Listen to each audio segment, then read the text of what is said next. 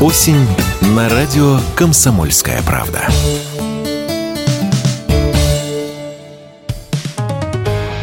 Экономика на радио КП. Здравствуйте, дорогие слушатели радио «Комсомольская правда». В эфире наш ежедневный обзор самых важных экономических новостей.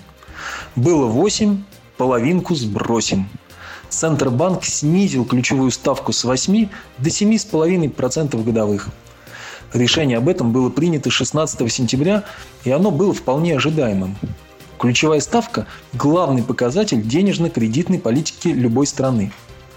И если вам сейчас кажется, что это не имеет никакого отношения к вашей жизни, то это не так. Ведь от значения ключевой ставки зависят ставки по кредитам и вкладам в коммерческих банках. Поднимают ключевую ставку обычно в целях борьбы с инфляцией. Но роста инфляции в России сейчас нет. Цены на многие товары и услуги резко выросли весной и с тех пор замерли, а то и снижаются.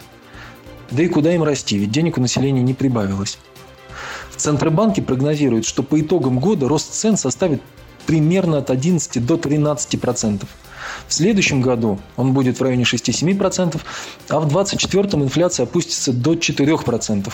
Такой уровень в Центральном банке считают оптимальным для российской экономики. Но как все это скажется на нынешней ситуации и на нас с вами? Положительно. Ведь чем дешевле кредиты, тем лучше. Низкие процентные ставки по кредитам провоцируют потребительский спрос. Люди начинают больше покупать, организации охотнее берут кредиты на новые проекты. И все это позитивно отражается на экономике, толкает ее вперед. А вот для тех, кто предпочитает хранить деньги на банковских вкладах, это не очень хорошая новость. Вместе со снижением ключевой ставки будут и дальше снижаться ставки по вкладам. Так что, если вы планировали оформить банковский вклад, сейчас для этого самое время, пока ставки по ним еще не успели снизиться. Но похоже, что пока свободных средств у населения не так много. Потому что в России зафиксирован резкий рост сумм, которые граждане берут в микрофинансовых организациях. То есть микрозаймы перестают быть микрозаймами. Согласитесь, знакомая для многих из нас ситуация. До зарплаты еще неделя, денег в кошельке уже ни копейки, в холодильнике хоть шаром покати. Раньше деньги до получки мы одалживали у друзей, родных и знакомых. А теперь, пожалуйста, на каждом углу конторы с названием что-то вроде «Деньги здесь и сейчас», где можно за 5 минут оформить небольшой кредит. Главное, деньги там нужно вернуть как можно быстрее, потому что проценты по таким займам бывают очень высокими. И вот, в последнее время сумма кредитов, за которыми люди приходят в микрофинансовые организации, очень выросла. По данным исследования, которое приводит агентство РИА Новости, средняя запрашиваемая сумма микрозаймов в августе достигла почти 25 тысяч рублей, хотя еще в марте она составляла всего 16 тысяч. О чем это говорит? Как раз о том, что у людей мало денег и что цены сейчас хоть и не растут, но все равно остаются высокими. И зарплаты россиян за ними не поспевают.